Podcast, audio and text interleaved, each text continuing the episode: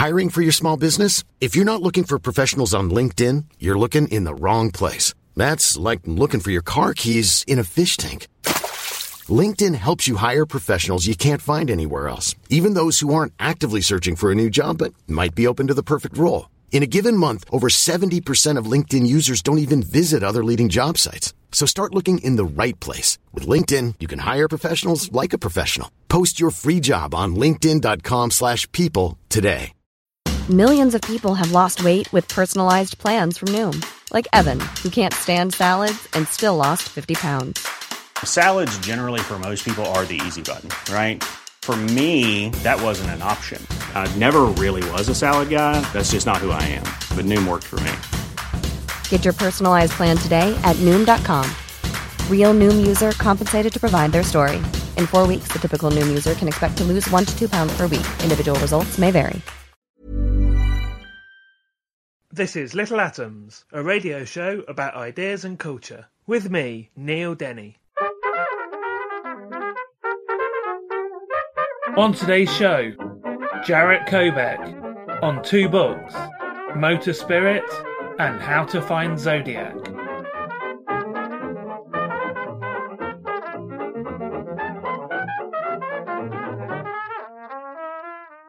Jarett Kobek is a Turkish American writer living in California. His novella Atta, a psychedelic biography of the 9 11 hijacker Mohammed Atta, was an unexplained bestseller in parts of Canada. His novel I Hate the Internet was a bestseller everywhere, doing especially well in Serbia. His follow up novel, The Future Won't Belong, wasn't a bestseller anywhere, but did receive a shortlisting for the Literary Review's 2017 Bad Sex in Fiction Award. His novel Only Americans Burn in Hell, which we talked about on Little Atoms a few years ago, burnt his bridges with all of the major American publishing houses. And so Jarett has returned to his own imprint for his two new books, which we're going to be talking about today. And those are Motor Spirit and How to Find Zodiac. Jarett, welcome back to Little Atoms. Yeah, thanks for having me. So we'll talk about Motor Spirit first. That book acts as, or perhaps it's the other way around, but one of these books is like a um, a book length appendix to the other book. But let's talk first of all about how this whole project came about in the first place. Yeah, well, I wanted to write about California and California in the 1970s in particular, because that is uh, the moment where California seems the absolute craziest, other than arguably now.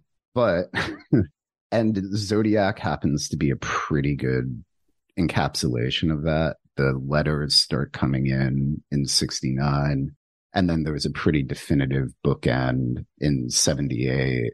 And it occurred to me that really engaging with Zodiac would allow one to write about this moment. I mean, I've tried to write about California in the 70s before, and I failed notably to make it work. And also, there was a pandemic. I was not, you know, there was nothing to do. And so this seemed like, this seemed like a profitable way, not necessarily financially, to spend the empty hours of the pandemic.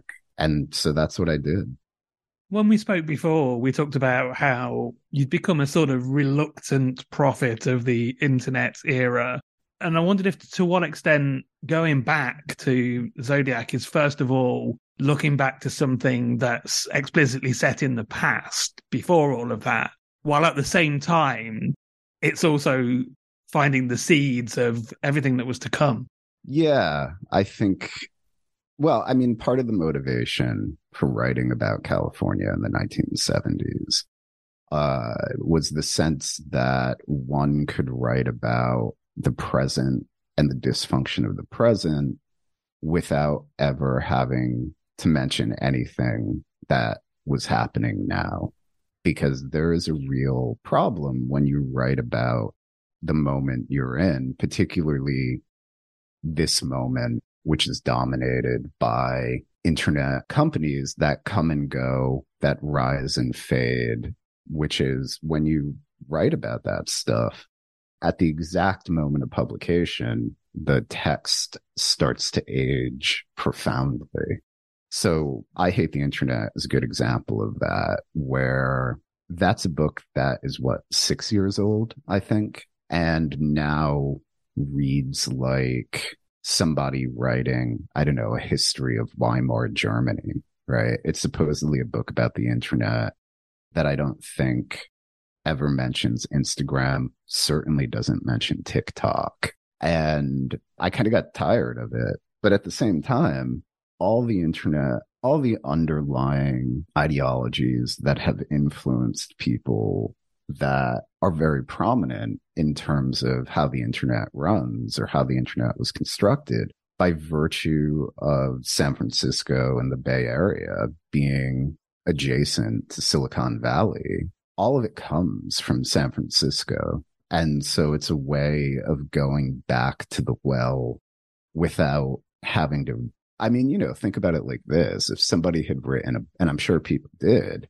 somebody probably wrote a book in 2020 that got published in 2021 about Twitter. That entire book now makes no sense after the acquisition of Twitter by Musk.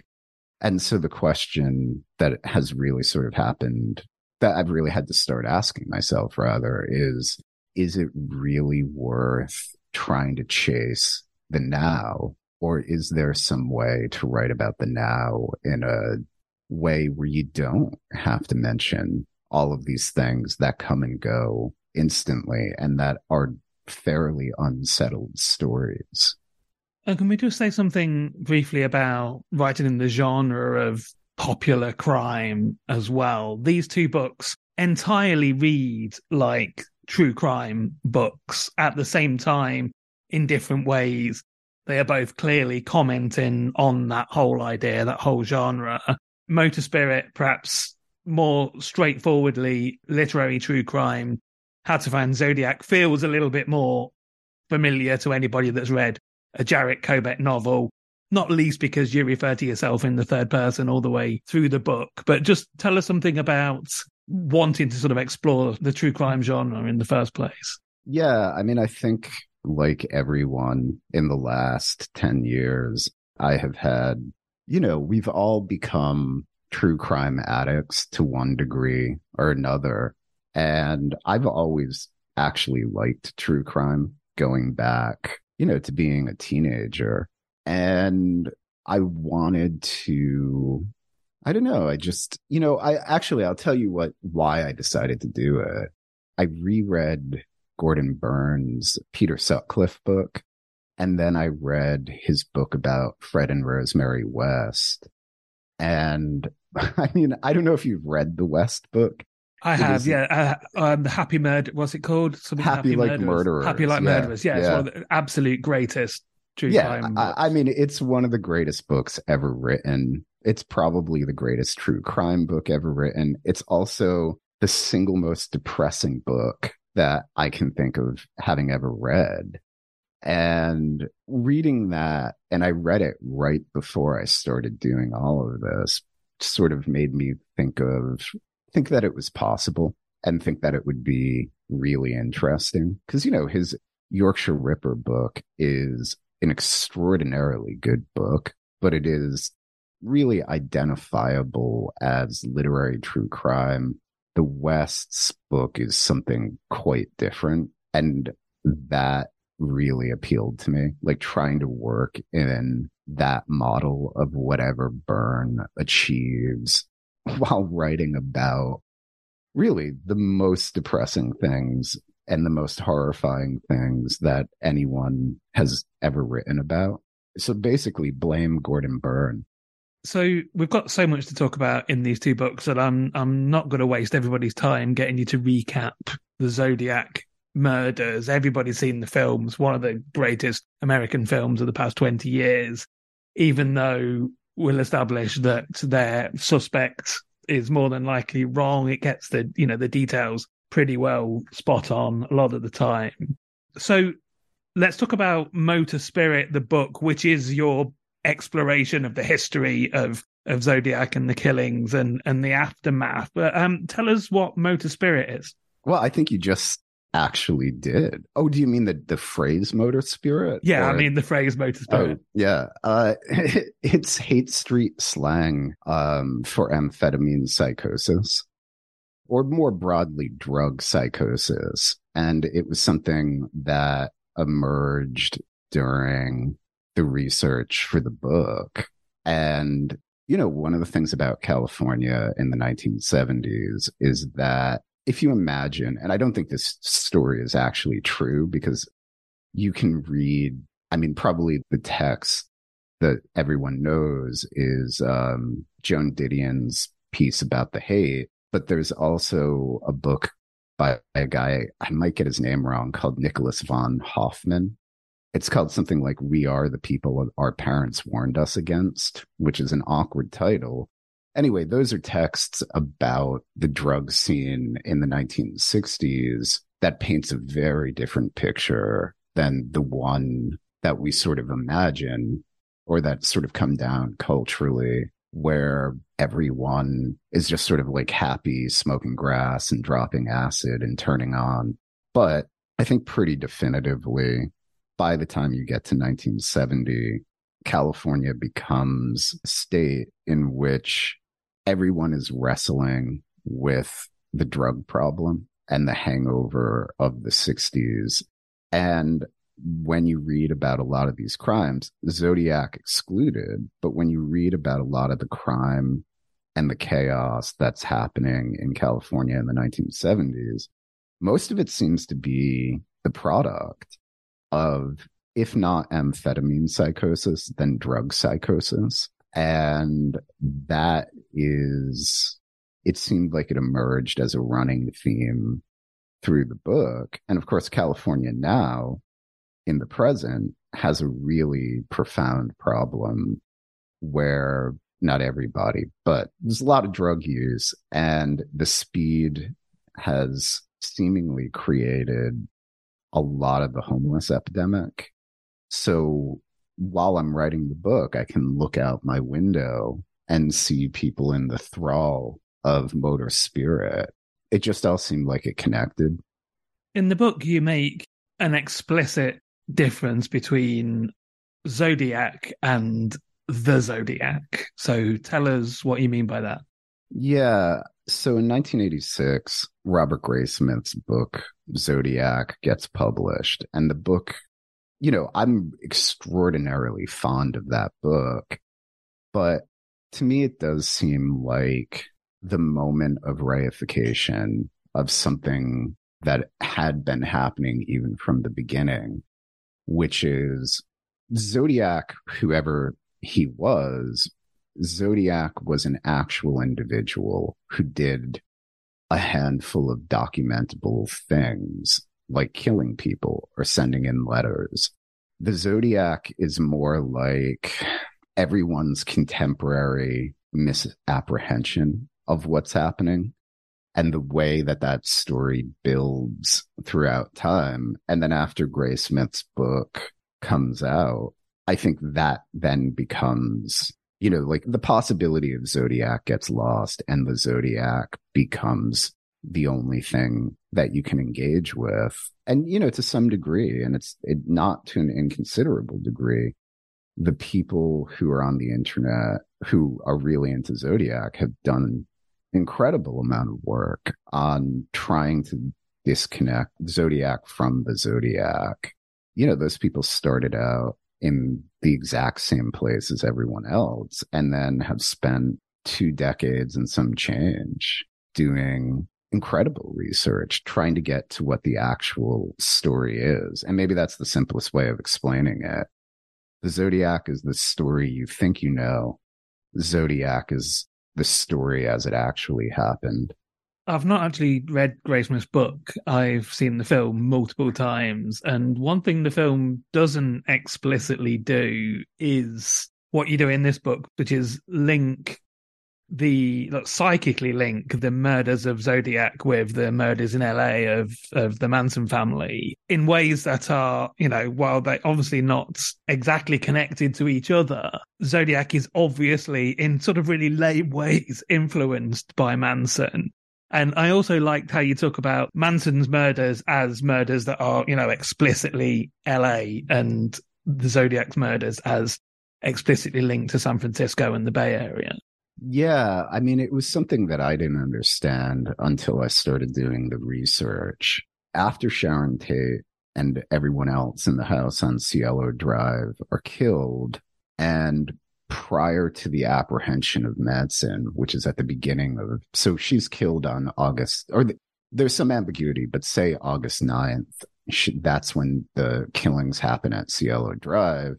Manson and most of the family aren't apprehended until December, I think December 2nd, but I might have that wrong. And what every newspaper in the country in that three month period does is just speculate about what happened and linger over the details. It's it's really astonishing how much ubiquity that story actually had. And yeah, it occurred to me that one thing we definitely know about Zodiac is that he was reading the newspapers and that Zodiac, like anyone, was thinking about, you know, maybe more than anyone. Zodiac was interested in being in the press. Suddenly, here's a template for how you get a murderous rampage to be in the press seemingly indefinitely.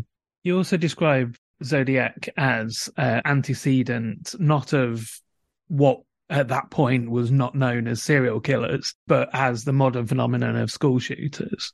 Yeah, I mean, I think it's a really inadequate classification, but I think serial killing is also not the greatest classification for Zodiac. I mean, did he kill in serial? Of course. But Zodiac's strange because Zodiac doesn't exactly fit any of the templates that we know, but there is a way to think about it in terms of mass shooting happening in slow time. And then, you know, one of the things that has developed over the last 10 or so years, if not prior to that, but certainly in the last 10 or so years, someone goes on a mass shooting rampage and then they leave, they have a manifesto and I think there's a way you can think about the letters as serving a similar function to a manifesto.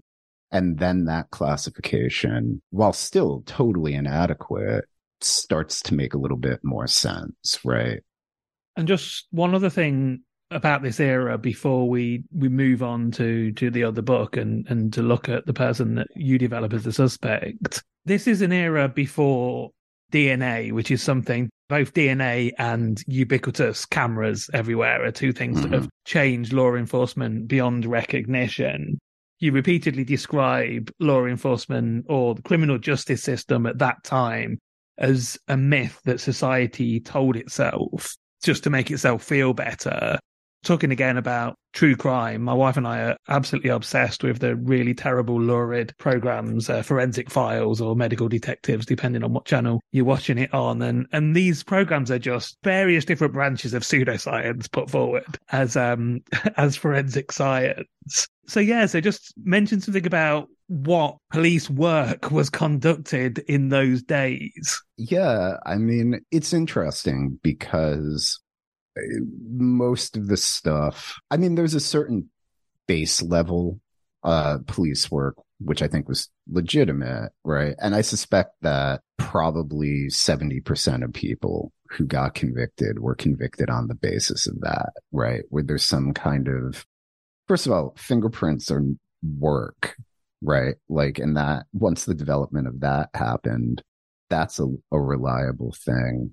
But, and then you have you know, you have sort of really shoe leather policing, which is you talk to people who knew the victim or you talk to people who knew the suspect, et cetera, et cetera, et cetera. But by the 70s and up until about the advent of DNA uh, forensics, cops were relying on a lot of things that have since been really, really called into question. Um, fiber evidence is a thing that a couple of years ago, the New York Times ran an article about uh, the FBI's fiber testing lab. And I, I don't fully remember the details, but it, it came across as basically, we have no faith that this works.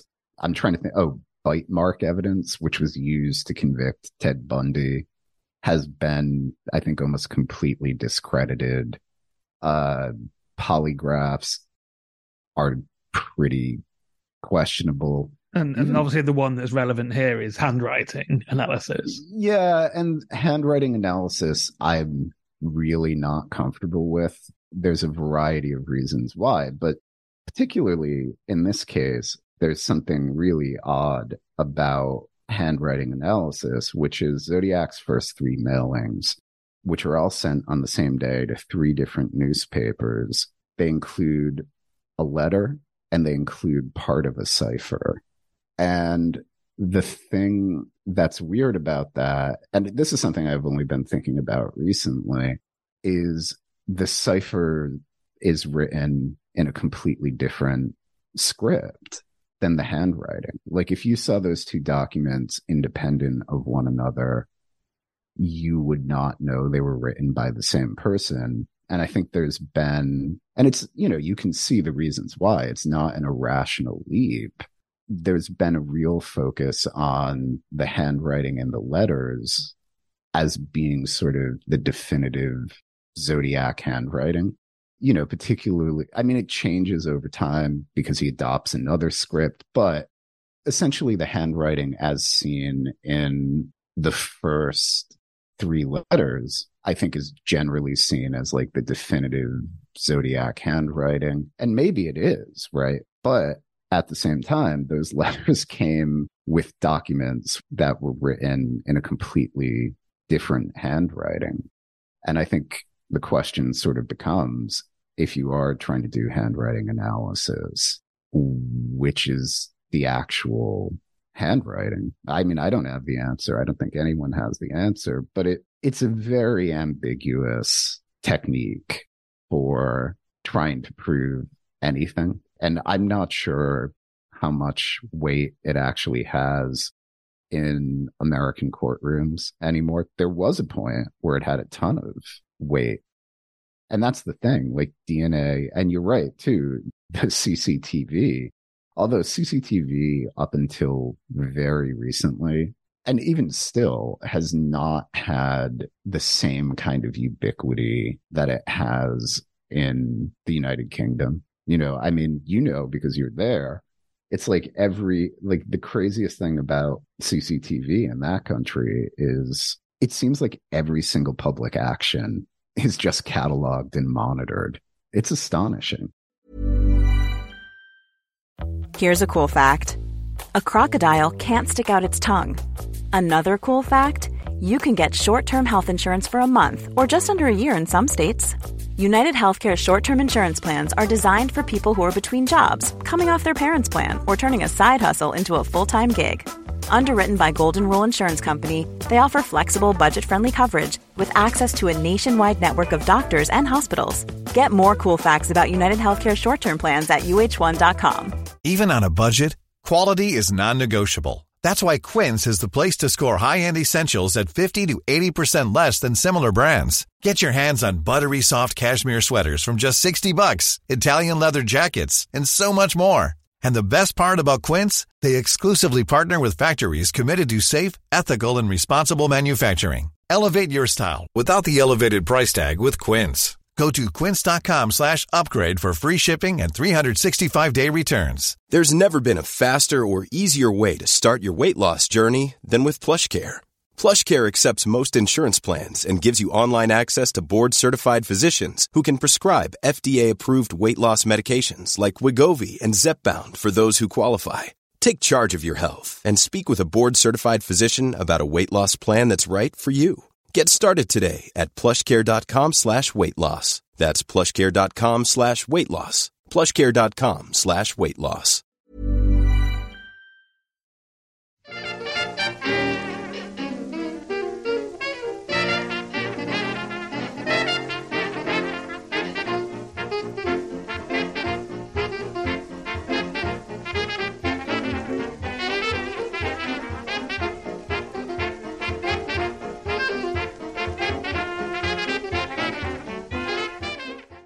You're listening to Little Atoms. I'm Neil Denny. Today I'm talking to Jarett Kobek, and we're talking about his books Motor Spirits and How to Find Zodiac.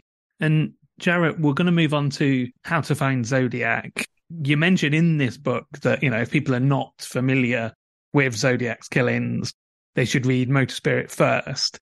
In How to Find Zodiac, you reluctantly focus in on a man that you discover who becomes a suspect for you, this guy called Paul Doerr.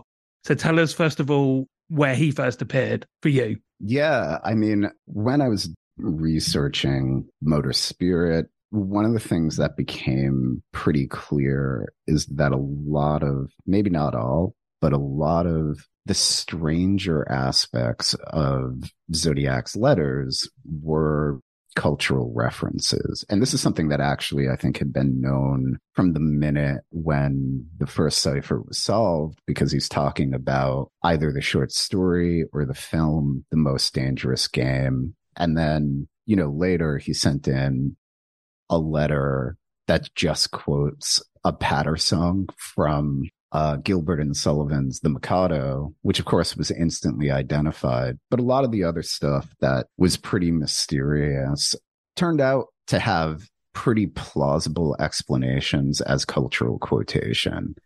And I was interested in seeing if there was a way to figure out where Zodiac slaves in the afterlife thing, which is like something he's always writing about, came from.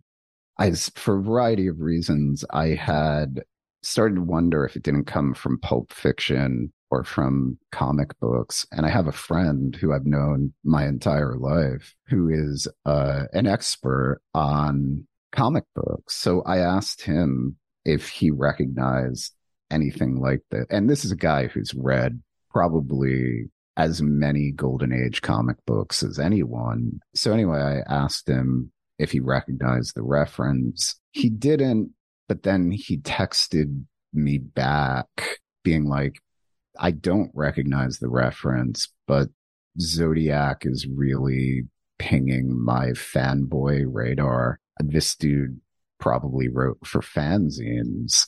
So I got that text message and then I was like, well, what's the worst that can happen? And I Googled Vallejo fanzines and Vallejo is where essentially where two of the four attacks took place. Zodiac, one of his first letters is sent to a Vallejo newspaper.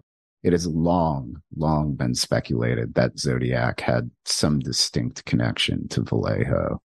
So I do that Google search, and I think the second result is a scan of a fanzine from winter 1970 and it has a letter from a guy named Paul Doerr who is writing from a Vallejo with a Vallejo return address. And in that letter, he is talking about why everyone should use one cent stamps. And the thing about that is that Zodiac's most recent letter, which was a letter that he had sent in December 20th to this lawyer, Melvin Belli, who's like the most famous person in San Francisco at that time. And he only used one cent stamps on it. Now, I don't see this and think, oh yeah, this is, this is Zodiac. But I did think, well, what's the worst that can happen to sort of go down this pathway? And so I start researching Doerr, very quickly discover that he had published his own fanzines, figure out how to get those fanzines from the libraries that have them. Not all of them, but a substantial amount. And the stuff that starts coming in is remarkably similar to Zodiac we obviously don't have time to, you know, present a credible case against uh, Paul Doerr on this well, podcast. I mean, it's all some, there in some, the book. I think I think some people would argue that even though I've had all the time in the world, I still haven't presented a credible case. um, well, I think you do, and it's all there in the book. But um, what I want to do is is jump in and out of some of those areas of of research around the sort of cultural stuff. But first of all, I if I'm interviewing someone on this show about a nonfiction book, I will inevitably at some point ask them to tell me something about the research they did for that book. This book is well, research is almost the subject of this book, isn't it? Yeah, I think it's a book about doing research. I think it's, I mean, I think the book's about three things, right? You absolutely have identified research and how you do research as one of the topics, which, you know, is also sort of the subject of Fincher's film. Uh, the other clearly is making an argument without ever really definitively stating that Doerr is Zodiac, that he might be Zodiac. And then the third thing I think is, and you know, in some ways, this is what appealed to me the most. It's a book about engaging with a kind of the work and the writings of a kind of person who never gets a book length treatment of their writing, right? Like nobody ever writes a 200 page critical biography of a working class guy who self published just doesn't happen. And so I think I think those are the three things the book is about. But you're of course very right that it's as much about the process of how to research and how to find things as anything else.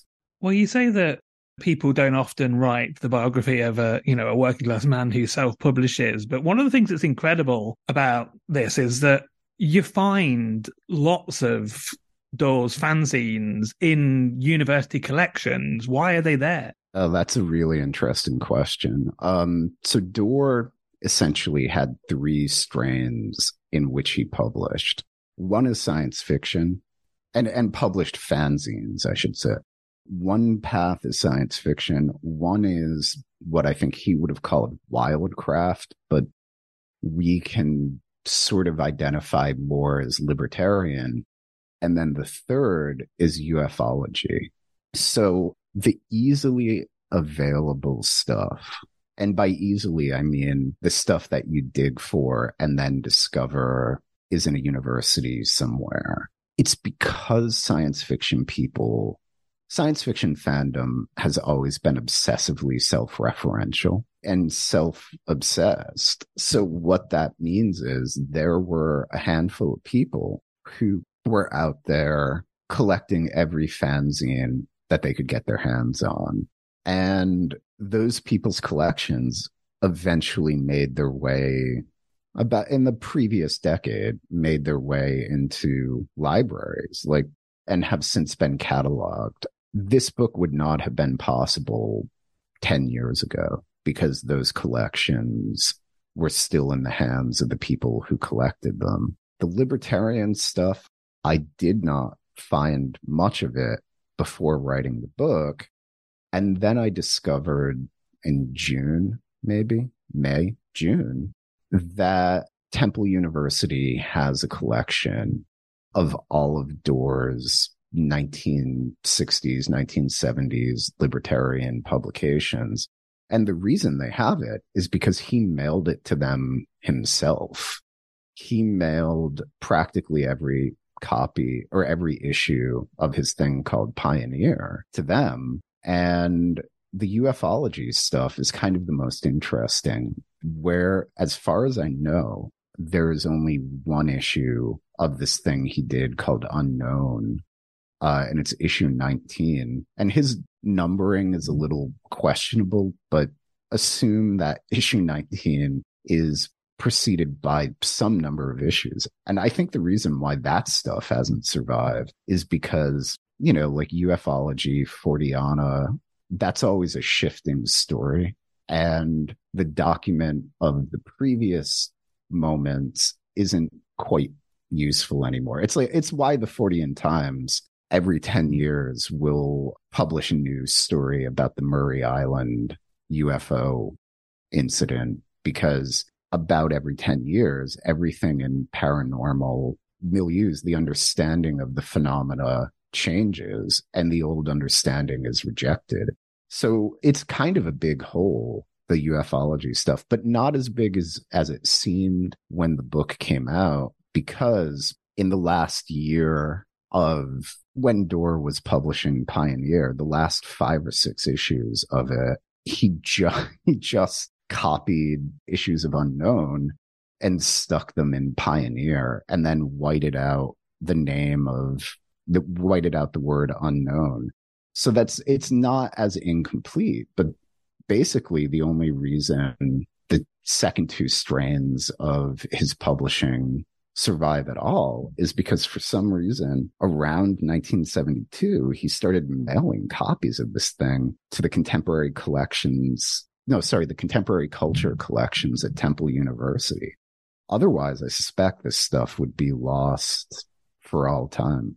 In terms of the um the sort of fanzine comic sci-fi culture parts there's a particular comic called tim holt number 30 tell us something about that. Yeah, I mean, this is actually one of the places where, since the publication of the book, I've become more skeptical. So, and Zodiac sends this card to the San Francisco Chronicle writer Paul Avery on October 28th, 1970. On the back of the card, it says, it, there's like this kind of acrostic, and the acrostic vertically says paradise and horizontally says slaves. And then in the four quadrants uh, created by the acrostic, there is by guns, by rope, by fire, by knife. And I think in around 2013, an online Zodiac researcher named Tahoe 27 discovered that on the cover of Tim Holt number 30, which is an old Western comic from 1952, that there's a wheel of death that says by knife, by rope, by guns, by fire. And I find that to be pretty convincing, although the more that I've thought about it, the less I understand it. I suppose that's the best way to say it because the Halloween card, and this is something that I'm not sure anyone else had sort of figured out. And to be fair to them, I only figured it out because the San Francisco Chronicle has been digitized. And that stuff only went online a couple of years ago. On October 27th, Avery publishes an article about a new serial killer in San Francisco. And I think the article is called like a Jack the Ripper theory of the murders. And it's this very strange article in which Avery is linking Jack the Ripper to this recent string of serial murders. And the reason he has to do that is because 1970 is an era where people know that people kill in serial, but the categorization doesn't exist of the serial killer. So you see it in the papers of the time. Everyone has to use historical reference. And the article is really curious because it's about someone who is killing young African American prostitutes. And the most recent victim was found in Presidio Heights, which is where Zodiac did his last known attack. It's also where Paul Pelosi got hit in the head with a hammer. And you get to the bottom of the article, and Avery quotes a work on Jack the Ripper where it's like, yeah, he was this anonymous killer who sent in letters, et cetera, et cetera. And you really get the impression that he's referencing Zodiac. My sense of this is that Zodiac absolutely thought that was the case because he then sends in the Halloween card, which is full of a ton of detail. It's full of a lot of the things that have seemed really mysterious about that card, if you read the articles about these serial that Avery wrote, and then the one that precedes it by a couple of days, all of that stuff really starts to look like a reference to this series of murders, and particularly the by knife, by rope, by gun, by fire the person who did this, his name was Stanley Nelson, who was killing these prostitutes. You read Avery's article, and it's about people being stabbed, burned, and tied up by Nelson. And I think the point of that card is that Zodiac is trying to do what he always does, which is claim other murders that he didn't commit And so it gets to this really strange thing where it's like, did Zodiac write the back of that thing and accidentally reproduce the cover text of Tim Holt number 30? Or did he have Tim Holt number 30 before that or had seen it or interacted with it in some way and then had the incredible good fortune of having Paul Avery write an article about these series of murders where Zodiac could then link himself to those murders by quoting the cover of Tim Holt number 30. I don't know. You know, like I've become much more skeptical about that. Or skeptical isn't the right word because I actually find skeptical might be, I don't know, but I find both scenarios to be totally implausible and yet clearly one happened. And I don't know. And I mean, there's, there's some pretty good evidence, I think, or some interpretation of the evidence in the previous cards that Zodiac is someone who has a connection to science fiction fandom, which would lend itself more to the scenario of him having had the comic book on hand. But I don't know. I mean, it's it's a really interesting thing because I feel like, and it's probably my fault, you know, because I wrote about it pretty heavily in both books. I feel like that's one of the places that other people have picked up on it on the argument for Doerr. And it's, it's probably the place where I have the least confidence now. You mentioned his his part in the um the libertarian world, survivalist world of those days. He was a, a member of a, a group called the Minutemen, which I guess was a sort of um seventies version of the Proud Boys. I want to, though, in this area, make you relive what you describe as the worst parts of the research for both of these books, because I'm dying to talk about John Norman's Gor books with you. So Doerr was really into John Norman's Gor books. And, uh, you know, those books are, well, I mean, they're, so they start out, and I think he publishes the first book in 66 or 67. They start out as a kind of like sexy version of Edgar Rice Burroughs. And the, the conceit is that in our solar system, there is a 10th planet that is exactly equidistant in its orbit from Earth so that on Earth we can never see it because it's always behind the other side of the sun. And that people from that planet routinely come and kidnap Earthlings and bring them back to that planet. And the planet is weird because it's run, it's run by like these insectoid aliens who have somehow geoengineered an atmosphere in which no one dies. And then most controversially, one of the, I don't know, maybe, I don't know how you say it. Yeah, that's a good way to say it. One of the currencies on the planet of Gor is female slaves. And so the series for the first two or three books is uh it's like Edgar Rice Burroughs and they're slaves and they're kind of being forced into having sex with their owners. But it's it's not it's not what it becomes, right? So by the time you get to the mid 70s, it's a series of books about aliens coming to Earth and kidnapping feminists from like the streets of New York City, who are then brought back to Gor and basically are sh- like their feminism, their feminist illusions are shed as they learn that slavery is the true empowerment of women and they're like raped constantly. It's a truly appalling series of books. Priest Kings of Gor, which is the third book in the series, is actually a pretty good book that I read for this, but I read quite a few of these books while doing How to Find Zodiac. And it was singularly the worst experience of the project. And Doerr is is very interested. Although he's he's a married man who stays married to his wife until the day he dies, he's constantly attempting or pretending to attempt to set up polyamorous communes somewhere in the California countryside. To the extent that he starts writing to prisons, trying to get women who have just been released from prison to move into his communes. Yeah, he was really in. Well, I mean, it's interesting because the word polyamory didn't even exist then. Uh, that word was invented invented in an article in this publication called Green Egg uh, in 1990 in an article called A Bouquet of Lovers. But yeah, fundamentally,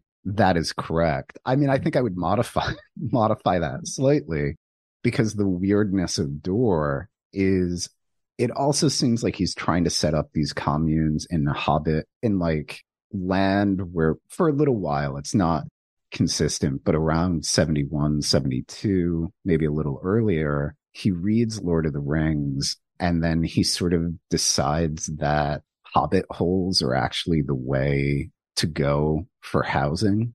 So he's trying to set up sex communes and hobbit villages, which is unusual. Although, you know, it's funny, the New York Times, and I, I've said, I've mentioned the Times twice in this. I am not, I mean, I am, of course, but I'm not just like one of these effete coastal liberals whose only frame of reference is the New York Times.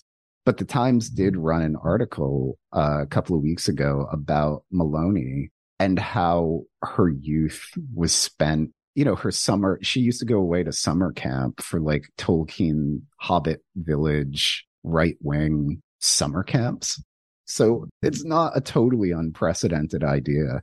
Maybe the sex commune aspect, but I don't know. You never know what Italians are getting up to these books are actually published. You published them in um, in February, and somehow I, I missed the publication. And I, I came to them because uh, my wife spotted a uh, LA Mag article where you were actually put together with um, Doerr's daughter Gloria. So I wanted to talk about both that and how that how meeting her and talking to her has sort of elucidated some of the stuff in the book or you know change your mind in any way. But also you've mentioned in the interview that things have happened since the publication to perhaps you know shed more light or or the opposite.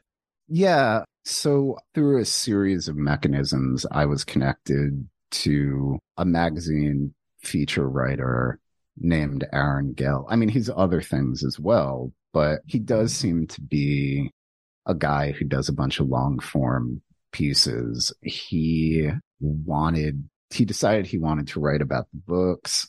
So, I mean, the first thing he did was get in touch with Paul Doerr's daughter, Gloria. And at the time that that happened, she had heard about the books through some mechanism that I don't fully understand. And was thinking about suing me. And then she got the books and she read in particular how to find Zodiac and decided that actually the argument was probably true and that she wasn't going to sue me. I mean, meeting her was really interesting. You know, what she painted a portrait of was a deeply dysfunctional household with a violently abusive father. And, you know, one of the things about this is eh, these are 50 year old memories. And, you know, that's a very difficult thing to interact with and, and draw conclusions from. But I have to say, I have found her to be pretty consistent in her stories.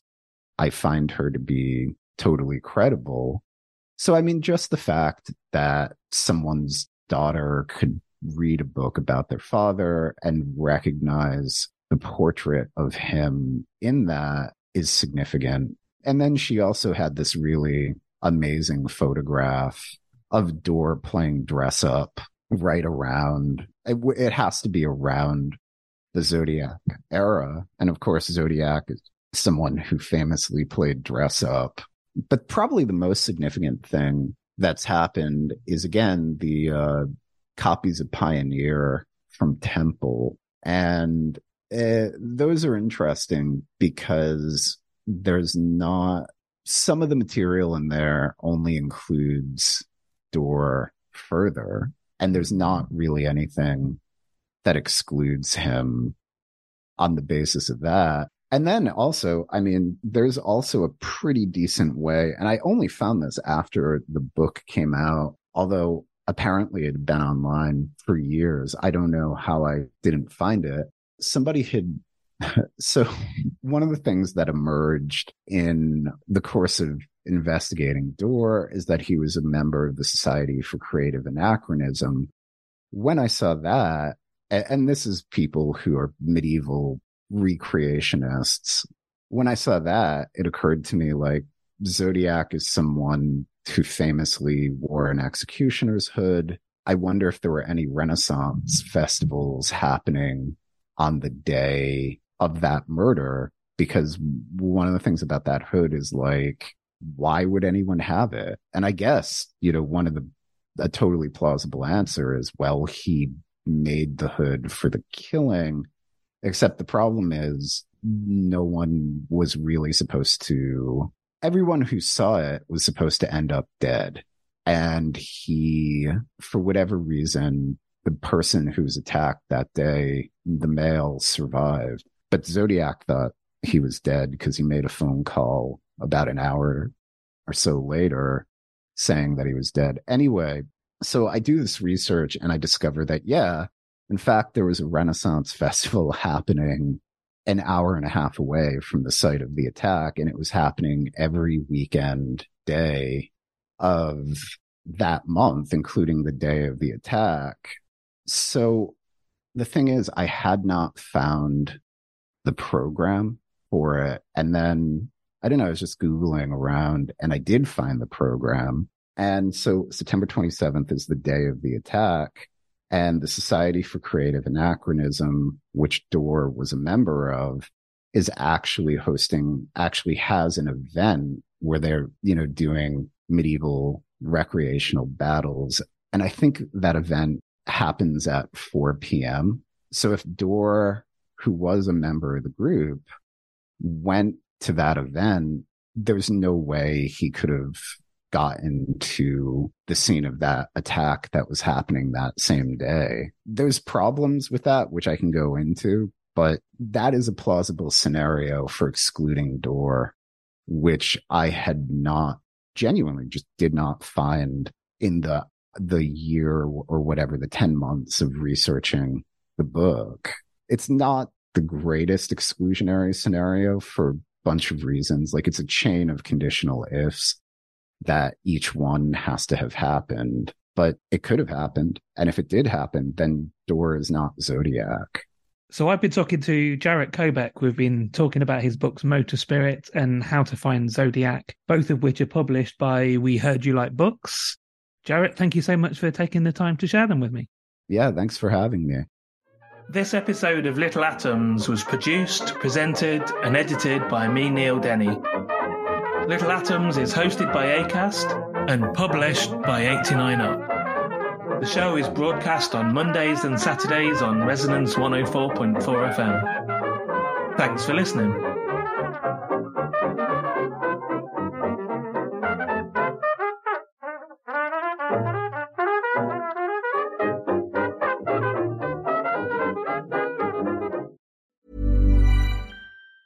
Even on a budget, quality is non-negotiable. That's why Quince is the place to score high-end essentials at 50 to 80% less than similar brands. Get your hands on buttery soft cashmere sweaters from just 60 bucks, Italian leather jackets, and so much more. And the best part about Quince, they exclusively partner with factories committed to safe, ethical, and responsible manufacturing. Elevate your style without the elevated price tag with Quince. Go to quince.com slash upgrade for free shipping and 365-day returns. Hi, I'm Daniel, founder of Pretty Litter. Did you know cats tend to hide symptoms of sickness and pain? I learned this the hard way after losing my cat, Gingy. So I created Pretty Litter, a health monitoring litter that helps detect early signs of illness by changing colors, saving you money and potentially your cat's life. Pretty Litter is veterinarian developed, and it's the easiest way to keep tabs on your fur baby's health right at home. Go to prettylitter.com and use code ACAST for 20% off your first order and a free cat toy. Terms and conditions apply. See site for details.